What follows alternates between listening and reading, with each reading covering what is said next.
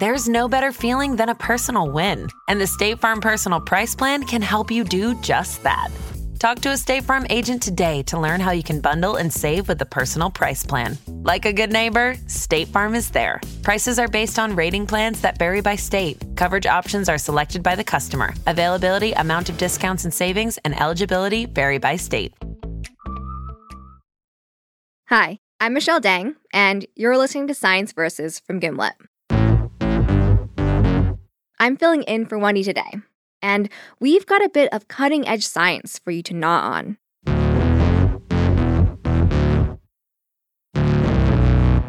We're going to talk about a surprising new soldier in the battle against climate change.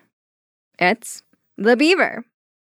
And government nerds are so excited about their potential, they're pouring millions of dollars into beavering up the US.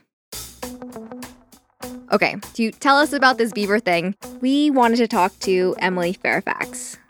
She's an assistant professor at California State University, Channel Islands.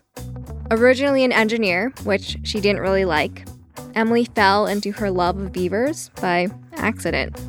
I was sitting on the couch feeling mopey, and a documentary came on called Leave It to Beavers. I was so hooked. I didn't know beavers did this much. I'm like, I need to know more about beavers. Uh, and so I quit my job and went to grad school to study beavers, and I've not looked back. Right off the bat, Emily told us beavers are freaking adorable. And we have to agree here. They kind of look like lovely fat squirrels with big buck teeth and a tennis racket for a tail. Is there a reason that they're so like chunky and blobby? That's a great question. There are reasons they're so chunky and blobby because they spend so much time in cold water. And that thick fur, their sort of fat bodies, make them very good at living in the water, being in the water, and being like on their A game when they're in the water.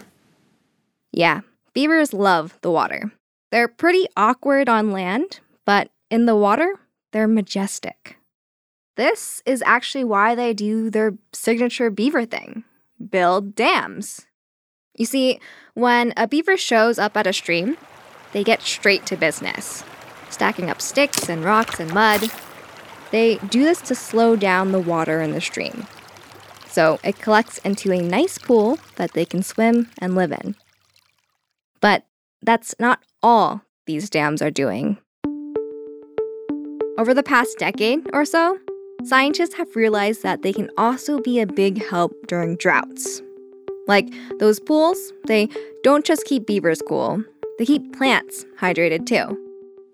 Even if it hasn't rained in months and months, uh, and things are starting to get pretty crispy out in the landscape, there's plenty of water stored for those plants to drink, and so they can stay green and they can stay lush.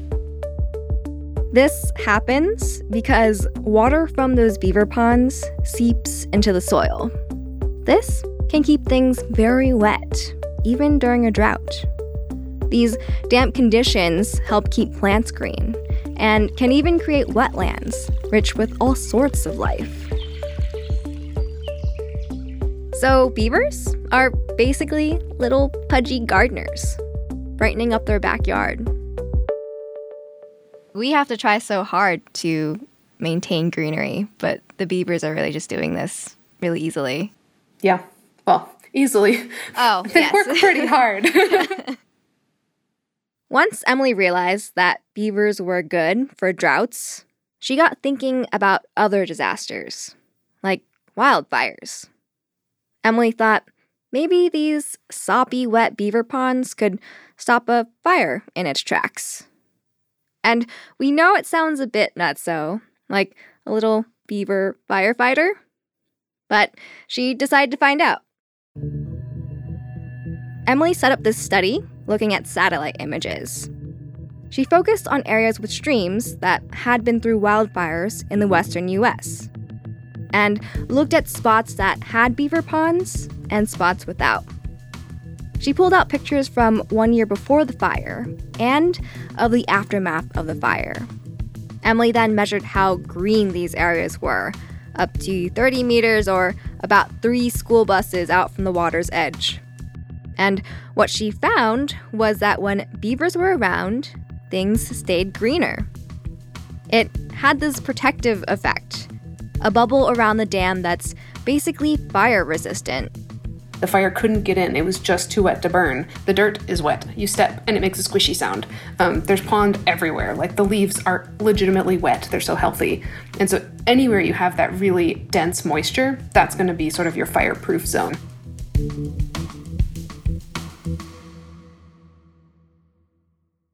Yeah, a simple dam holding out in the middle of a raging wildfire. Pretty amazing. And Emily has visited the beavers after a fire blazed through the area and says it can be emotional. There's like very visceral experience of driving through a recent wildfire's burn scar and just seeing the effects of a fire that burned too hot and too intensely, images of death all around you. And then you get to the beaver pond and it's the opposite. It's like that's life. Suddenly, you're in this bright green oasis. And every time I'm like, I'm tearing up a little bit. I'm like, oh my gosh, they made it. Emily says these beaver bubbles can be this safe zone for wildlife when everything around it is up in flames. There's fish swimming around, there's open water, there's beavers, there's frogs, there's herons. It's just booming with life. And you look around in the pond and you're like, wow, this is an amazing, healthy landscape. This is remarkable that this is still here, given the intensity of the fire that surrounded it. And like, that's just beavers being beavers.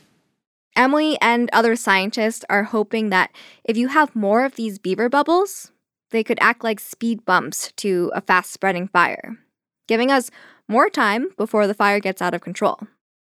But if we want more beaver ponds, we need more beavers. And well, we're sort of shooting ourselves in the foot there, because we actually kill a lot of beavers. Back in the day, around colonization, it was mainly for their fur. But now, it's mostly because a lot of people see beavers as pests because sometimes they wreak havoc on people's land, like ruining trees, causing floods, messing up farms. So when this happens, the beaver might get removed and killed. The US Department of Agriculture found that in 2021, there were over 24,000 beavers killed across the country. Now, though, some people are stepping in to save these beavers and to harness their power. The idea is that we might be able to move these nuisance beavers instead of killing them, and put them in new spots that are dry and struggling. Ecologist Ben Dittbrenner did a study to see if this can work. He's also a beaver believer. They're just really curious and interesting creatures that kind of just tug at your heartstrings from the second you see them. Ben is an associate professor from Northeastern University. He worked with the Tulalip tribes in Washington state to move beavers from one spot to another and to measure the difference it made on the environment. And Ben says all this beaver moving starts out a bit weird. Yeah, I, I frequently think about it like an alien abduction. You know, like we we capture these creatures in the night, we bring them back to our mothership into a really strange environment. We probe them, uh, we violate them in ways that they never imagined would be possible. Okay, let's break this down, starting with that probing business. Well, to get beavers to stick around in a new home, Researchers have found that you have more luck if you keep a beaver family together. And if you've got a single beaver, Ben's team figured you could find them a little beaver friend. A special friend, you know? So, Ben and the team need to do some beaver matchmaking, which means they need to find out the beaver's sex. And it turns out that's more complicated than you might think. So they don't have any external anything. They have a cloaca, which is like what birds have, and I just call it the everything hole. So it's one hole for everything. One hole to pee, to poop, to mate, and to spray their scent. In that hole, there are special glands that ooze this liquid, which is the telltale sign to figuring out a beaver's sex. But how? Okay, so Ben told me they first put the beaver into something that kind of looks like a pastry bag with two ends, one small and one big.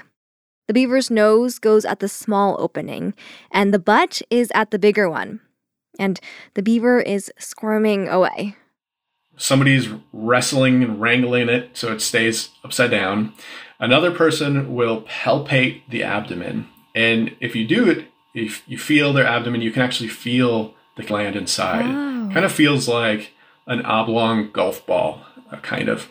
And so if you palpate just right and you kind of keep moving your, your fingers down along their abdomen, uh, if you do it right, you can actually pop the gland out of the cloaca, Oh, okay. which is awesome. uh, and once that happens, at this point, if you're a sane human being, you feel like you're really violating the beaver's personal space in a major way because you really, really are. uh-huh. Uh, but this is all in the name of science, so whatever. Uh, and then, so that gland Yes. pops out, and then you milk it. And so you just like very gently just kind of palpate it, and the beaver juice will come out. And for sex determination, if the liquid is a whitish color and smells like bad cheese, that is a female beaver. and if it's a brownish color and it smells like motor oil, that is a male beaver. Whoa. It's actually surprisingly accurate. Yep, a pretty wild ride to go on just to figure out the sex. And it's probably even wilder for the beaver. But back to Ben's study. Now the team sets up the singles so they can mingle. Remember, they're trying to pair up the beavers so they'll be more likely to stick around in their new spot. Though they weren't too sure how well the mingling would work.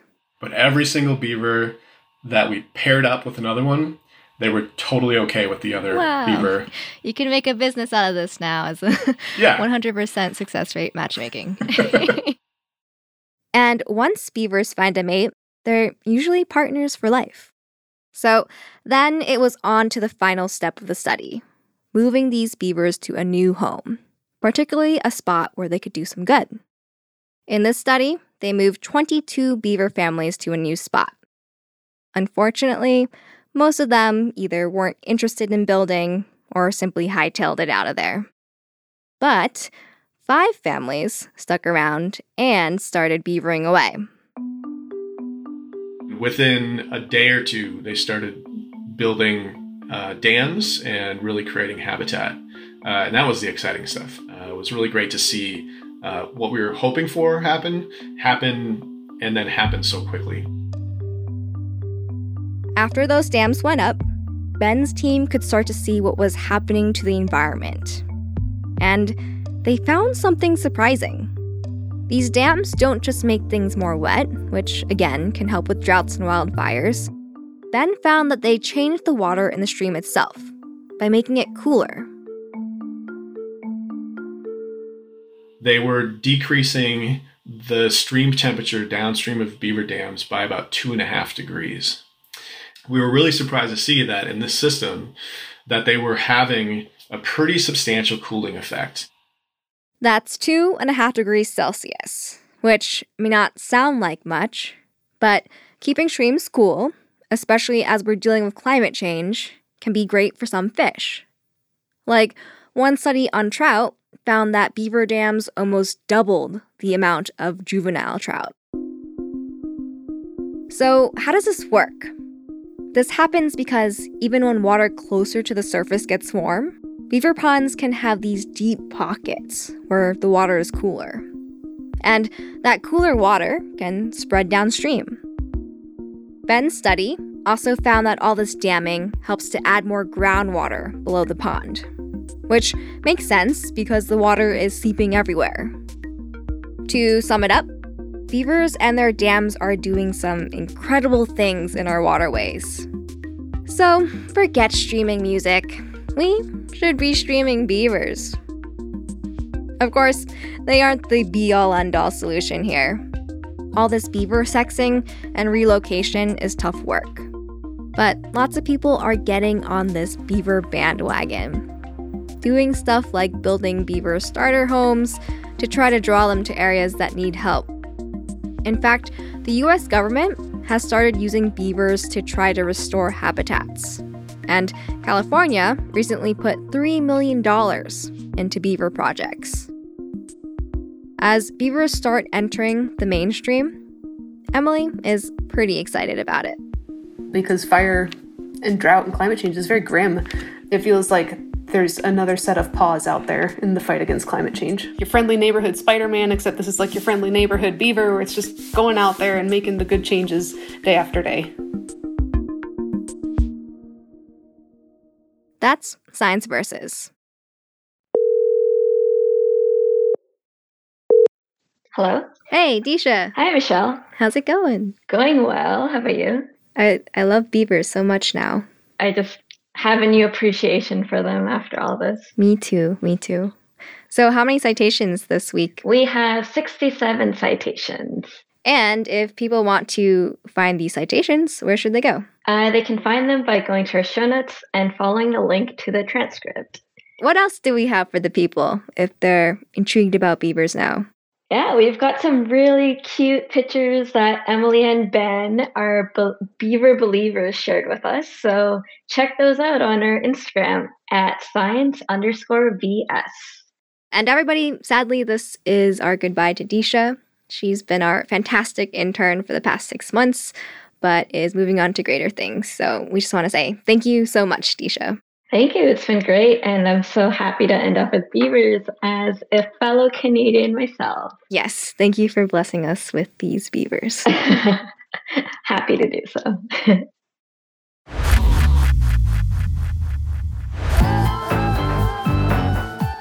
This episode was produced by Disha Bhagat, with help from me, Michelle Dang, along with Meryl Horn, Rose Rimler, and Ari Natovich. We're edited by Blythe Terrell. Wendy Zuckerman is our executive producer. Fact checking by Eva Dasher. Mix and sound design by Katherine Anderson. Music written by Bumi Hidaka, Emma Munger, and Bobby Lord. Thanks for listening.